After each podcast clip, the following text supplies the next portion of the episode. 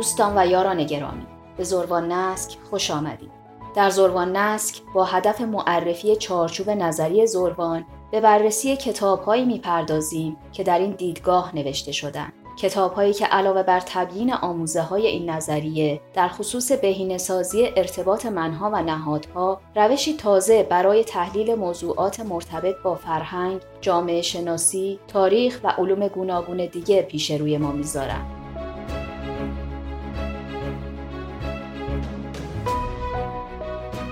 این سیزدهمین قسمت زربان نسکه و در این برنامه در ادامه مباحثی که در ارتباط با بازخانی تاریخ خرد جهان شروع کردیم قصد داریم کتاب تاریخ خرد ایونی رو خدمتتون معرفی کنیم. این کتاب با استفاده از دیدگاه میان رشتهی جاری در دیدگاه زربان بر خانش تازه ای از تاریخ فلسفه جهان تمرکز کرده. در این برنامه هم طبق روال عادی و مرسوم برنامه های گذشته با دکتر شروین وکیلی، نویسنده و جامعه شناس و پایگزار دیدگاه زربان گفتگو خواهیم کرد و به موضوعات مطرح شده در کتاب تاریخ خرد ایونی و زیربنا و دلایل شکلگیری کتاب و روش شناسی تعلیف اون خواهیم پرداخت.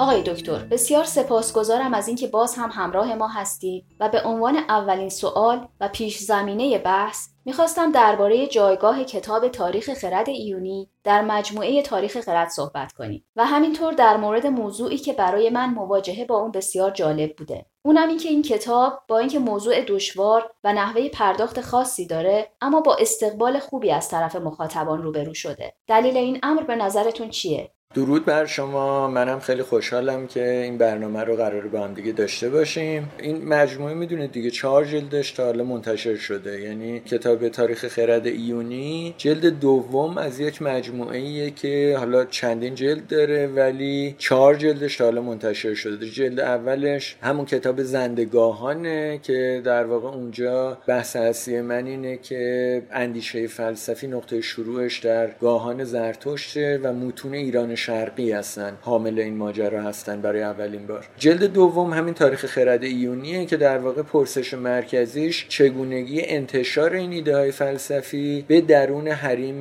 جغرافیایی و فرهنگی مردم یونانی است. یعنی اینکه در فرهنگ یونانی فلسفه ورزی چگونه شروع میشه رو در واقع ردیابی کردم. یه جلد سومی هم داریم مجموعه به اسم افلاتون که خب در واقع خانش مجدد و خیلی رادیکال متفاوت افلاتونه و بعد جلد چهارمش اسم کتاب از تاریخ خرد بودایی که خب طبعا به اندیشه بودایی نخستین نگاه می‌کنه و به عنوان یک متن فلسفی میخوندش. البته خب مکاتب بعدی رو هم من دنبال کردم و نشون دادم که اندیشه بودا آشکارا یک دستگاه منظم فلسفی است در نقد اندیشه زرتشتی. یعنی همینطوری جداگانه اصلا بی‌معناست. شما همینطوری بگیرید بخونیدش. خب همونطور که گفتین کتاب نسبتا مطرح هم شده حالا تا این چند سال گذشته. راستش برای منم یه مقدار عجیب بود چون من حدس اولیم این بود که کتاب در واقع افلاتون از همه بیشتر گل بکنه و مطرح بشه. ولی برام خیلی عجیب بود که تاریخ خرد ایونی این اتفاق براش افتاد. یعنی خب الان در حال ترجمه است به زبان انگلیسی یک دوست خیلی عزیز و بسیار فریخته من که اونجا هستن استادی هستن مقیم اون طرف آب دارن ترجمهش می‌کنن و بخش عمدهشم ترجمه ترجمه شده تا الان. بعد تو ایران کتاب سال داشت می‌شد یعنی جزو پنج کتاب برتر در واقع کتاب سال فلسفه شد و یه مقدار برام عجیب بود چون که به نظرم خب تو افلاتون حرفهای جدیتر و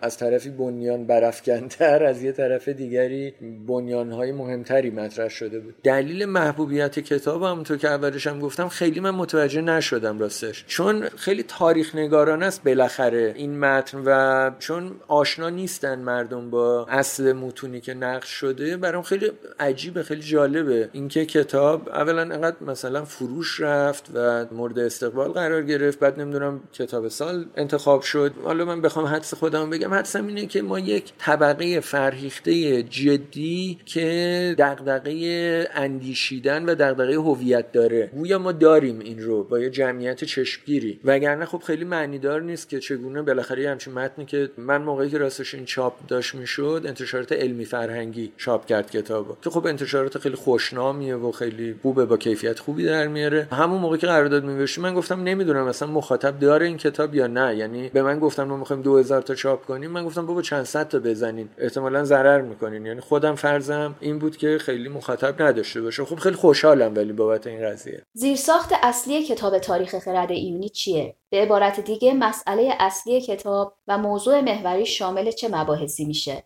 ببینید موضوع اصلی اینه که شما وقتی هر کتاب تاریخ فلسفه رو که باز می‌کنید اصلا برید دانشگاه بخوایم به طور آکادمیک فلسفه بخونید. همه به شما میگن که خواستگاه اندیشه فلسفی فرهنگ یونانی در عصر زرین آتنیست. این چیزی که همه جا می‌بینید. معمولا گفته نمیشه در ادامه این سخن که خب فرهنگ یونانی عصر زرین آتنی منظور قرن پنجم پیش از میلاده و دقیقا همون دورانیه که ایرانیا میرن آتن رو می‌گیرن. اصلا پریکلس که شروع کننده اصر زرینه در واقع کارگزاریه که ایرانیا بعد فتح آتن به کار میگمارن و خاندانش هم یعنی خاندان پریکلس که خاندان آلکیبیادس و خیلی از دولت مردان دیگر هم هست خاندان در واقع اشرافی مهم آتنه اینا خاندان هوادار ایران و دست نشاندگان ایرانن هستن. و اون قلمروی که میگن اندیشه فلسفی یونانی تو شکل گرفته اون استانهایی از کشور ایران بوده اون موقع. و این اندیشه هیچ پیشینه ای نداره در فرهنگ یونانی. بنابراین یه خورده شما موقعی که کتابای تاریخ فلسفه رو می‌خونید اگه یه خورده جدی پرسش کنید از اون متون و یه مقدارم تاریخ بدونید به این حدس ممکنه برسید که خب به نظر میاد یونانیان وامگیری کردن این مفاهیم رو یعنی بنیانگذار این مفاهیم نبودن. ولی خب کتابای تاریخ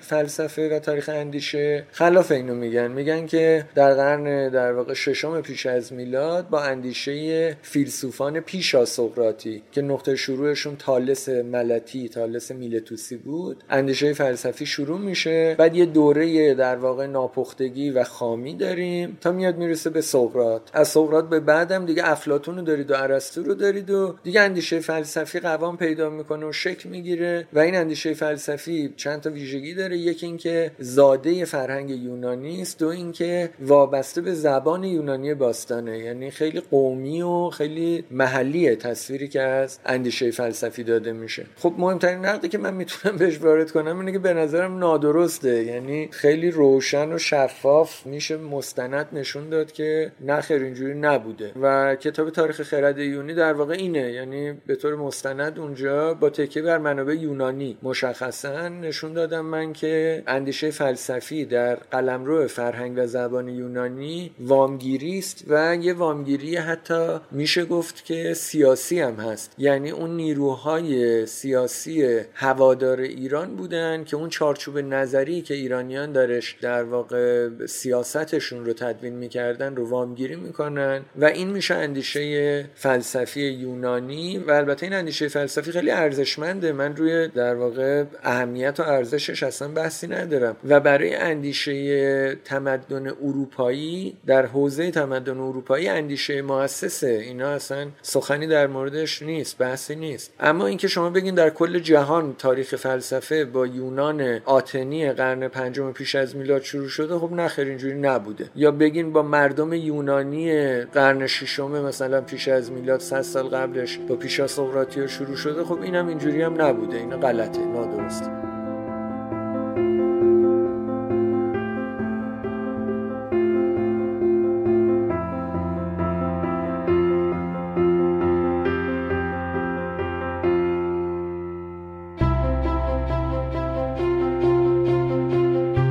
مهمترین دلایل شما برای ارزیابی درونزاد و بومی بودن فلسفه در یک حوزه فرهنگی و تمدنی چیه؟ یعنی اگر بخوایم معیاری داشته باشیم برای اینکه تشخیص بدیم تمدن یا فرهنگی ریشه های فلسفی بومی داشتن به چه عواملی می‌تونیم تکیه کنیم؟ ببینید شما دو تا راه دارید اگه بخواین محک بزنین حرفای این چنینی رو. یعنی اصلا بیاین اینا رو بذارین کنار به این پرسش فکر کنیم که این پرسش رو خیلی کلیدی که اندیشه فلسفی از کی شروع شد کجا شروع شد اصلا می‌تونیم اینا رو بپرسیم یا نه؟ یعنی ممکنه اندیشه فلسفی یه چیزی مثل شعر و مثل هنر و مثل مثلا استوره اصلا جهانگیر باشه. همه جا تو هر فرهنگی برای خودشون فلسفیدنی رو ابداع کرده باشن. ممکنه اینطوری باشه. شما تنها راهی که دارید اینه که یه معیارهای مشخصی تعریف کنید. بگید که بر مبنای این معیارها فلسفه فلان چیز است. یعنی متنی که فلان متغیرها فلان شاخصا رو برآورده کنه ما به این میگیم فلسفه. و بعد بریم بگردین ببینین کجا همچین متنایی می‌بینین؟ اگه دیدین متنها پراکندن همه جا هستن خب معلومه شما با یه پدیده مثل شعر و هنر و اینا سر کار دارین که بومی و جهانگیر همه جا دیده میشه. اگه شما ببینین توی نقطه مشخصی هست بعد ردگیریش کنین. یعنی ببینین آیا در متون قبلی هم همچین چیزی رو می‌بینید یا نه و تبارنامه میشه براش استخراج کرد یا نمیشه. خب شما این کار وقتی انجام بدین می‌بینید که دو تا نتیجه می‌گیرین. یکی اینکه جهانگیر نیست فلسفه. یعنی همه فرهنگ ها فلسفه تولید نمی‌کنن و حتی تا یه حدودی میشه گفت که اتفاقا اندیشه فلسفی خیلی تبارنامه شفافی داره. از یه نقطه پخش شده به همه جا. تمدن های بزرگی ما سراغ داریم که در بزرگی و درخشان بودنشون هیچ تردیدی نیست. مثلا تمدن آمریکای مرکزی و تمدن آمریکای جنوبی در شکوه اونها و در دستاوردهاشون توی حوزه اقتصاد و کشاورزی اصلا تردیدی وجود نداره. منتها تمدن‌های قاره آمریکا هیچ شکلی از اندیشه فلسفی رو تا جایی که ما می‌دونیم ایجاد نکردن. یعنی کلا قاره آمریکا البته خب این کشیشا و مسیحی‌ها و سفیدپوستای فرنگی رفتن اونجا رو خاکش رو به توبره کشیدن و همه چیزش از بین بردن. فرهنگش رو به شکل سازمان یافته ویران کردن. همون کاری که در مورد ایران هم تا حدودی دارن می‌کنن الان. منتها با این وجود فلسفه یه چیزیه که اگه باشه رد پایی ازش بالاخره توی متون باقی میمونه و ساختارهای اساتیری رو دگرگون می‌کنه. یعنی شما موقعی که اساتیر اینکا آستک مایا اینا رو می‌خونید متوجه میشین که در یک فرهنگ فاقد فلسفه ای اینها به وجود اومدن و تداوم پیدا کردن. به همین ترتیب شما در حوزه تمدن چین حوزه در واقع خاور دور شما وقتی نگاه کنید می‌بینید که اندیشه فلسفی به شکل درونزاد در چین هرگز به وجود نیامده. الانش هم حتی فلسفه چینی مجزا ما نداریم. یعنی فلسفه چینی یا مانویه یا اسلامیه یا بودایی همش از ایران رفته. خود چینی ها دین پایشون که اندیشه در واقع دین تاویه و البته یه دین هم نیست دیگه. یعنی دین در واقع چند خدایی عمومی چینی ها مثل آین هندو میمونه. یه دونه دین ویژه نیست. دین در واقع مجموع ملغمه ای از همه خدایانی که چینی ها میپرستن با حالا مناسکش و آداب جادوییشون و اینا. توی اون اندیشه تاویی هرگز فلسفه ظهور نکرده. از اندیشه تاویی ما یه چیز خیلی مهمی داریم به نام در واقع داود جینگ و متونی که در ادامه اون میان مثل فصل های درون آثار چوانگ تسه. اینا رو موقعی که شما نگاه می‌کنید می‌بینید رد پای مشخص تاثیر آرای ایرانی درش دیده میشه و خیلی شواهد روشن است که اینا متاثر از اندیشه ایرانی بودن. مربوط به دوران هخامنشی هم هستن همشون اواخر دوران هخامنشی و خب کار در این مورد خیلی شده و خیلی هم چشمگیره در اندیشه اجتماعی چین هم و اندیشه سیاسی چین هم که میشه آین کنفوسیوس باز شما هیچ رد پایی از فلسفه ورزی نمی‌بینید. فلسفه ورزی منظورم اون چهار تا شاخص پرسش مداری دقت فراگیر بودن و مستدل بودن و عقلانیت. این چهار تا رو خب نداره. اندیشه کنفوسیوسی یک مدل سیاسی و یک اندیشه اجتماعی مشخص و متمایز. خیلی ارزشمند و جذاب و جالبه ولی خب فلسفه نیست. یعنی اینا رو با هم دیگه قاطی نباید کرد. حالا شاید براتون جالب باشه که اروپا هم همینطوره. یعنی شما در اروپا هم اندیشه فلسفی بومی ندارید. اندیشه فلسفی اروپایی از مجرای یونانیان منتقل شده به اونجا. و خود در واقع اروپا یعنی مثلا ژرمن ها آنگلو ساکسون ها لاتین ها بدون اینکه در معرض این اندیشه یونانی قرار بگیرن یا اندیشه یونانی یا اندیشه مسیحی در واقع خب یهودی مسیحی اینا همش بالاخره از ایران رفته اون طرف دیگه. بدون اون شما نشانی از فلسفه توی اروپا هم نمی‌بینید. بنابراین اگر شما متون رو دنبال کنید می‌بینید که مرکزدار فلسفه از یه جایی شروع شده. به عبارت دیگه فلسفه بدیهی نیست. اینطوری نیست که مردم هر جایی ضرورت داشته باشه فلسفه ابداع کنه. پس میشه اینطور برداشت کرد که منشهای فرهنگی هستند که در همه فرهنگ ها و تمدن ها به شکل گسترده تولید میشن. اما فلسفه در این بین استثناست و فقط در بعضی از جوامع امکان ظهور پیدا می‌کنه. می‌کنه. آره دیگه مثلا جوک مثلا هنر مثلا شعر استوره حماسه همه تمدن اینا رو درست می‌کنن. همه فرهنگ های محلی هستن اینا رو درست می‌کنن. ممکنه به مرتبه تمدن هم برکشیده نشده باشن. شما یه قبیله گردآورنده شکارچی پیدا کنید. اصلا نانویسا. خیلی کوچیک چند صد نفر. و ایزوله از همه جای دنیا دور. اینا حتما هنر دارن اینا استوره دارن به احتمال خیلی زیاد حماسه دارن. جوک حتما میگن بین خودشون.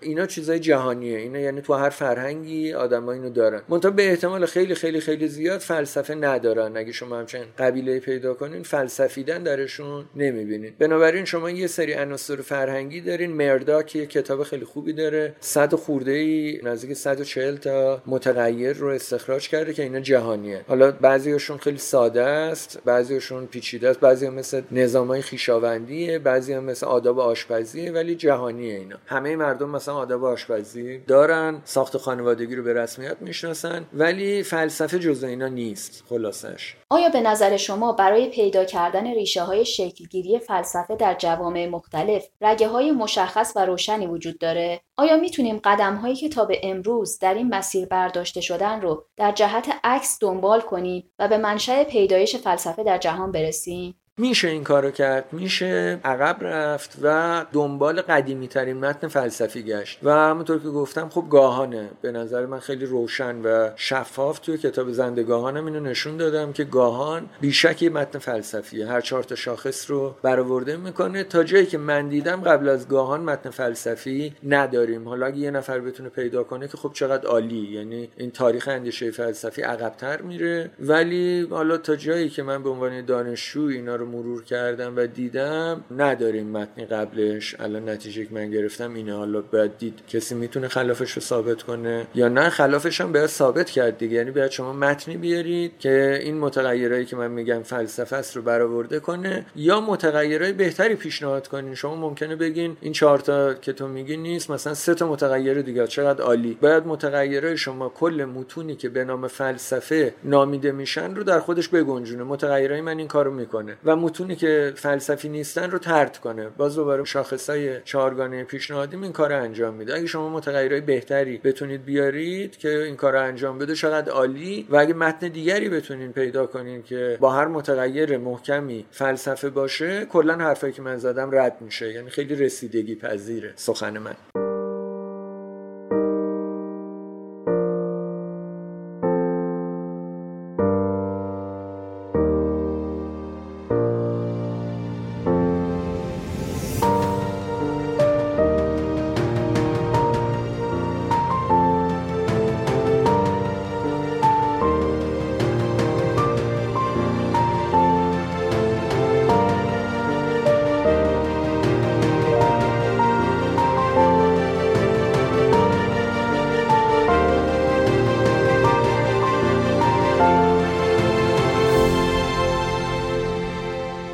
especially کتاب تاریخ خرد ایونی از چه روشهایی برای پژوهش و بررسی متون فلسفی دوره تاریخی خاصی که در این کتاب بر اون تمرکز شده استفاده کردید توی کتاب تاریخ خرد ایونی من اومدم در واقع همون متونی که همیشه می‌خونن تو تاریخ فلسفه رو دوباره خوندم یه خورده دقیق تر و یه مقدار در مورد کلید و مفاهیم و ارجاعات کنجکاوی کردم. مثال بزنم خدمتتون. مثلا تالس میلتوسی بنیانگذار فلسفه فرض میشه. از خود تالس به جز چند جمله چیز باقی نمونده. شما موقعی که مرور می‌کنید زندگی نامش نمی‌دونم بافت تاریخیشو تبارنامه نامش اولا می‌بینید اصلا این یونانی نبوده فینیقی بوده تالس. تالس میلتوسی در شهر میلتوس یعنی شهر یونانی نشین زندگی می‌کرده ولی از خاندانهای اشرافی فینیقی ساکن اونجا بوده یعنی سامی تبار بوده اصلا تالس. ولی به زبان یونانی خب حرف می‌زده و می‌گفته اولین حامل در واقع فلسفه در زبان یونانی است. بعد شما محتوای حرفش رو می‌بینید. می‌بینید خب چی می‌گفته؟ چیزی که ازش نقل شده. می‌بینید که خب اینا همه قبلا بوده و جالبه که اتفاقا توی بافت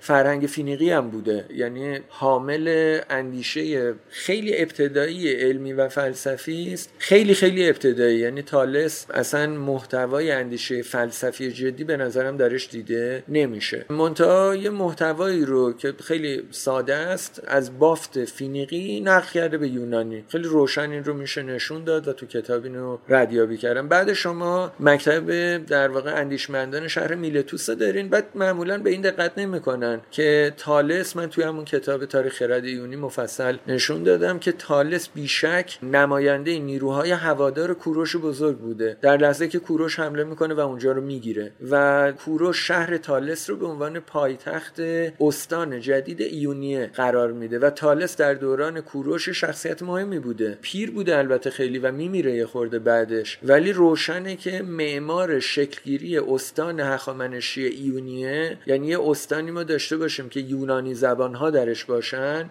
در درون کشور پارس در درون دولت شاهنشاهی هخامنشی. این شخصیت مهمش تالس میلتوسیه. و شهر میلتوس میشه پایگاه پایتخت در واقع استان ایونیه که تو تخت جمشید و جای دیگه هم اسمش اومده. و بسیاری مردم که این مردم یونانی های هستی اینان دیگه. یعنی اولین گروهی از مردم یونانی که نویسا میشن می‌نویسن اساتیرشون رو فلسفه ایجاد می‌کنن. اینا همه مردم ایونیان. و این مردم تو آناتولی زندگی می‌کردن. این اصلا رفتی به شبه جزیره یونان ندارن. ببینید یونان یعنی جنوب بالکان که امروز کشور یونانه این دنباله نسبتا عقب مانده جمعیت اصلی یونانیانی بوده که اینا در آناتولی زندگی می‌کردن. شهرهای اصلیشون همه تو آناتولی بوده. هومر نزدیک آنکارا بوده زادگاهش. یعنی توی ترکیه امروز هستن این آدم زندگی می‌کرده ادبیات یونانی در آناتولی شکل می‌گیره نه در شبه جزیره یونان. آتن و اسپارتا اینا دنباله های متأخری هستند که بعدتر در دورانی که خشایارشا میره در واقع می‌گیره اون منطقه رو اونها هم میپیوندن به این بدنه فرهنگی. قبلش هم البته این تاریخ داشتن ولی همون دوره کوروش ما می‌دونیم که حاکم آتن جبارها یه دفعه به وجود میان تو آتن. تحت تاثیر سیاست ایران هم بوده و فوری هم نماینده میفرستن پیش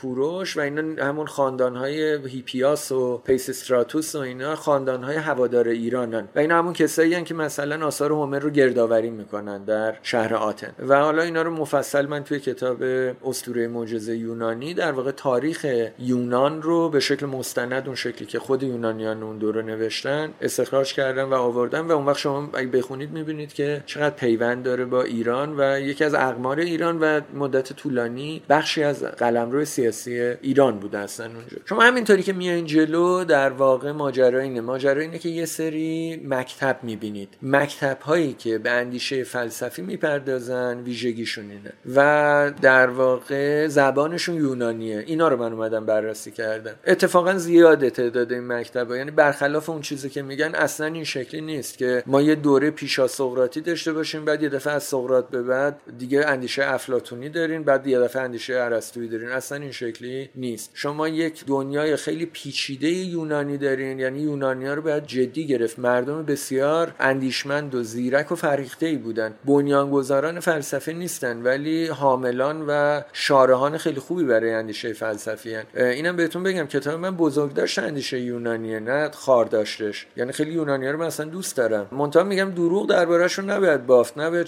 چیزی که خودشون ابداع نکردن و بهشون نباید منسوب کرد. و جالبه که خودشون خیلی روشن هم مکاتب متفاوتشون رو تفکیک کردن هم تقریبا همشون به شفافیت گفتن که از ایرانیا وامگیری کردن این مفاهیم رو. من جمله خود افلاطون و خود ارسطو یعنی اینا خیلی روشن ارجاع دارن. یکی دوتا ارجاع نیست. یعنی پیروان افلاطون در دوران زندگی افلاطون معتقد بودن که او شاگرد زرتشته و قاعدتا اینو خودش گفته. تو کتاب و رساله هم اومده. در واقع ارجاع از این روشنتر که دیگه نمیشه داشته باشین. مکاتب متفاوت شما دارین. به نظرم علاوه بر موقعیت جغرافیایی که در بررسی ریشه های شکلگیری فلسفه در یونان در صحبتاتون بهش اشاره کردی برای واکاوی این موضوع لازمه به موقعیت تاریخی و سیاسی جامعه یونان در اون زمان هم پرداخته بشه. که البته یکی از نقاط قوت کتاب شما هم هست. اگر ممکنه به شکل خلاصه دیدگاه مطرح شده در این خصوص رو در کتاب برامون توضیح بدید. آها جالب همینه. یعنی جالبه که این اندیشمندانی که میان اندیشه فلسفی رو در یونان وامگیری می‌کنن و پروبال بهش میدن نسل اول و دومشون اینا نیروهای سیاسی هوادار ایرانن. یعنی اندیشه ایونی اصطلاحا بهش میگن که خب مرکزش میلتوس بوده. این اندیشه یه مکتب دیگری شما دارین در واقع در شمال بالکان شکل می‌گیره. یه مکتب دیگری دارین که اندیشه پوتاگوراسیه در حوزه دریای اژه شکل می‌گیره. بعد همه اینا تازه شما اندیشه افلاتونی رو دارین. یه مکتب خیلی مهم دارین اصلا توی سارده یعنی توی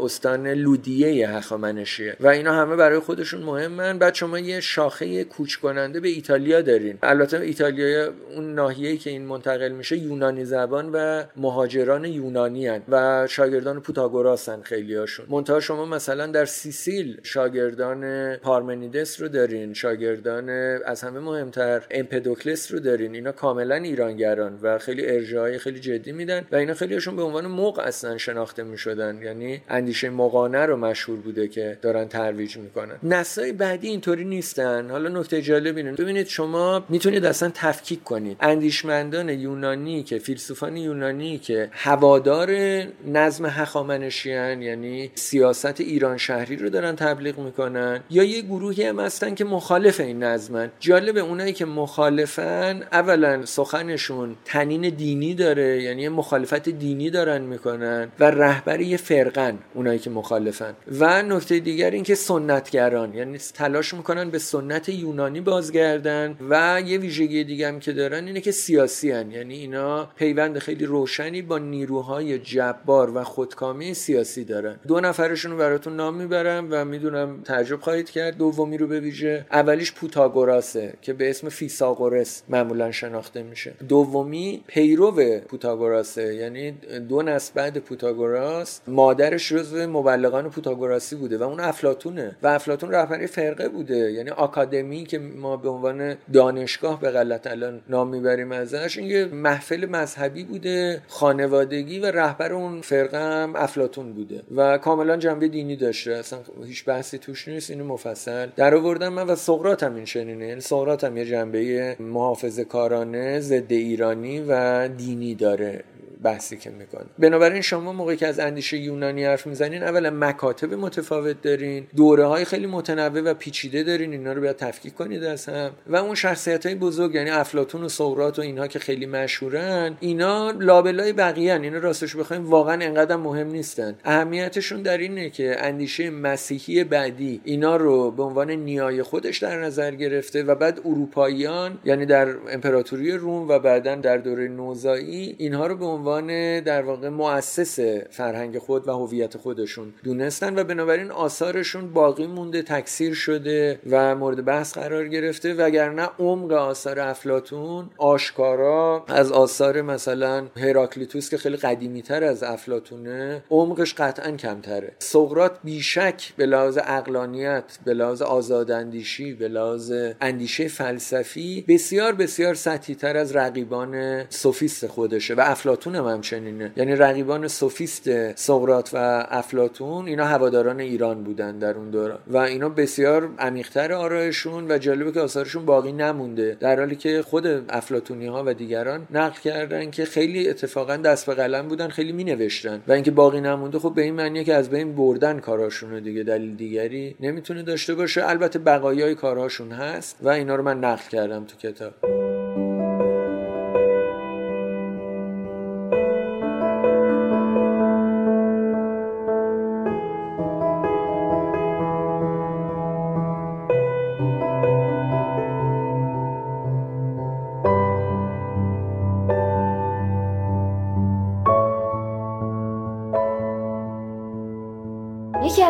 که در کتاب تاریخ خرد ایونی خیلی شاخصه و بعضی ها هم اون رو نقطه ضعف کتاب می‌دونن. آوردن متون یونانی به شکل کامل و به زبان اصلی در کتابه. آیا چنین نقدی رو به کتابتون وارد می‌دونید آیا فکر نمی کنید آوردن این همه متن یونانی در کتاب فهمش رو برای مخاطب دشوار می‌کنه؟ خب آره همونطور که گفتین یه میشه گفت نقدیه به کتاب وارده یا شاید هم به نظر من حالا به نظر خیلی دیگه هم شاید نقطه قوت کتاب باشه. ببینید من معتقدم شما اگر دارین در مورد متنی بحث می‌کنید بعد خود متن رو بذارید جلوتون بخونید. یعنی نقل قول درجه دوم و درجه سوم که رایجه در فلسفه و تاریخ فلسفه امروز اینطوری نوشته شده. یعنی فیلسوفان امروز از قرن 19 نقل قول می‌کنن که اونا از قرن 18 نقل قول می‌کنن که اونا از دوره نوزایی نقل قول می‌کنن و خیلی هاشون واقعا خود متن و جدی من به این نتیجه رسیدم که نخوندن. یعنی شما خود متن افلاتون اصلش رو یونانیش رو بذارین جلوتون بخونید اصلا یه چیزای دیگری توش پیدا می‌کنید بنابراین کاری که من کردم اینه که خود متن رو همیشه هر جا توی فلسفه و در حد امکان هر جای دیگه هم توی اسطوره شناسی هم و تاریخ هم اینطور هر جا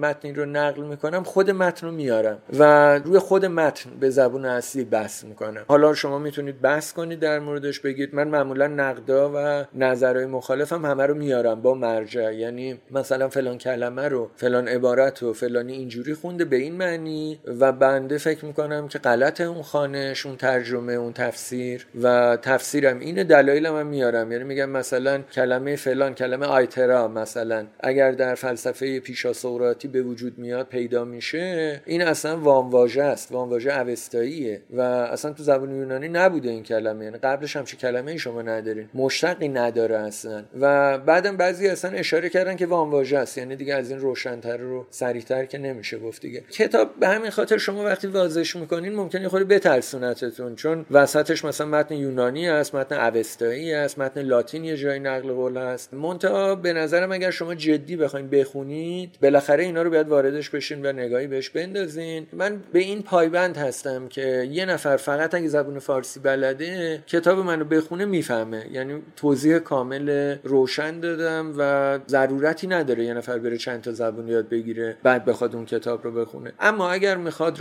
راستی آزمایی کنه اگر کسی که متخصص این حوزه است و می‌خواد بحث جدی واردش بشه در این مورد ناگزیر باید بره بخونه بالاخره اون متن رو. یعنی یه موقعی شما کتابی رو باز می‌کنید می‌خونید برای یادگیری. من امیدوارم کتابی که میویسم برای یادگیری گره نداشته باشه. یعنی یه نفر یه بار دو بار کتاب بخونه کامل بفهمه موضوع چیه بدون اینکه چیز خاصی مورد نیازش باشه. یه موقع دیگه است که شما می‌خواین وارد جدل بشین در مورد اون موضوع. خب ادعایی هم که من دارم می‌کنم متوجهم ادعای بزرگی است. یعنی کل تاریخ فلسفه ای که الان همه دارن می‌خونن رو من دارم میگم خب اینجوری نبوده یه جوری دیگه بوده و این ادعایی است که باید به کرسی نشانده بشه دیگه باید مستند بشه باید دلایل محکمه پسند براش داشته باشیم. مهمترین نقطه قوت کتاب تاریخ خرد ایونی از نظر خودتون چیه؟ در واقع اگر بخواید کتاب خودتون رو ارزش گذاری کنید به کدوم جنبش ارزش و اعتبار بیشتری می‌دید؟ یه چیز که شاید مثلا من بتونم تفاخر کنم بهش اگه بخوام این کارو کنم اینه که ببین مهمه که این بحثی که در مورد اصل متن کردم مهمه که شما موقعی که دارین در مورد موضوع یه حوزه حرف می‌زنید اصل متن رو جلو چشمتون داشته باشین من یه کاری که کردم و امیدوارم بقیه بهتر بهترش رو انجام بدن اینه که همه متونی که از پیشا سقراطی ها باقی مونده یعنی هر آنچه که شما متن اصل دارید. یعنی مثلا من به شما میگم که پارمنیدس خب پارمنیدس دقیقا چی گفته؟ من به شما میگم امپدوکلس هراکلیتوس نمی‌دونم تالس سقرات اینا چی ازشون باقی مونده؟ نقل قول دیگه. یه سری جمله یه سری پاراگراف در مواردی مثل کتاب در واقع کتابچه مانندی ممکنه شما یه سرودی مثلا داشته باشین که خب یه نمونهش رو در واقع تنها نمونه متن طولانی که از پیشا سقراطیا داریم که طولانی هم از صد خورده بنده این رو من کامل آوردم. اینطوری بگم توی تاریخ خرد ایونی هر متن پیشا سقراطی که شناخته شده الان یعنی توی دانشگاه مورد بحثه همش به صورت اصل یونانی با ترجمه دقیق و روشن فارسی اومده. و اون جایی هم که من ترجمم خارج ترجمه مرسومه ترجمه مرسوم رو با منابع کامل آوردم. یعنی این به صورت مرجع می‌تونه عمل کنه و حالا اتفاقا شما اینا رو کنارم بذارین می‌تونین ببینین که حالا دعوی که من دارم درسته یا نه دیگه. یعنی مثلا فلان جمله که آتش مثلا هراکلیتوس داره میگه این آتش دقیقا منظورش چیه؟ آتش میانیه مثلا جهان دقیقا منظورش چیه؟ اینو باید همه ترجمه رو بذارین کنارم که این کار من کردم. ترجمه پیشنهادی من ببینید بعد تبارنامه‌ش هم ببینید. یعنی که احتمالا این منظورش چی بوده؟ از کجا اینو وامگیری کرده؟ توی اون شرایط تاریخی اون دوره داشته به چی ارجاع می‌داده؟ استعاره از چی بوده؟ خیلی از این کلمه ها استعاره های سیاسی بودن اصلا در اون دوران و اینا رو باید در واقع با روی کرده میان رشته و سیستمی جامعه شناسی تاریخیش هم باید نگاه کرد تا بفهمی که طرف چی میگه. و به عنوان سوال آخر علاوه بر چهار کتابی که در مجموعه تاریخ خرد نوشتید آیا کتاب دیگری هم در این حوزه در دست نگارش دارید؟ آره این مجموعه راستش بخواین ادامه داره. من الان سالهاست که درگیر ارسطو هستم. یعنی جلد بعدی میشه ارسطو و خب بخشایش البته منتشر شده نوشته شده حالا قرار منتشر شه به صورت دایره المعارف بزرگ فلسفه که در واقع انجمن فلسفه صدرا داره منتشر می‌کنه. اون یه فصلی شو در واقع من نوشتم در مورد ارسطو و خب خیلی بحث مفصلیه چون هم اندیشه مشایی قرون اسلامی ایران هم اندیشه در واقع اسکولاستیک اروپایی یعنی در واقع استخوانبندی فلسفه بعدی رو ارسطوه روشانه و البته افلاطونه. در مورد افلاطون من فکر کنم کار انجام شده یعنی کتابو من راضی هستم ازش. در مورد ارسطو راستش نه هنوز و حالا هنوزم کار داره شاید واقعا چند سال دیگه هم کار داشته باشه. از ارسطو متن خب خیلی ما داریم و متن خیلی گسیخته است مثل متن افلاتونی نیست. یعنی کار کردن رو خود متن اصلی خیلی وقت گیره حالا امیدوارم اونم بعدا در بیاد دیگه. خب فکر می‌کنم این خبر خیلی خوشحال کننده ای باشه برای مندان به تاریخ فلسفه. پس ارسطو میشه جلد پنجم از مجموعه تاریخ خرد. آره دیگه میشه جلد پنجمش. یعنی زندگاهان جلد اول خرد ایونی دوم افلاتون سوم بودا چهارم اون میشه جلد پنجمش. امیدوارم امیدوارم اونم در بیاد به زودی.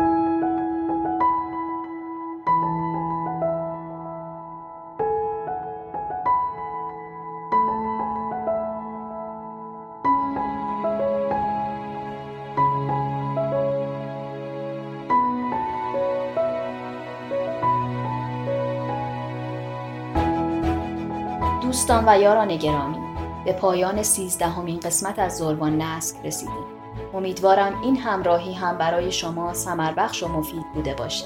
زربان نسک رو علاوه بر کانال تلگرام این پادکست در برنامه های پخش پادکست هم می‌تونید دنبال کنید تا قرار بعد برقرار باشید.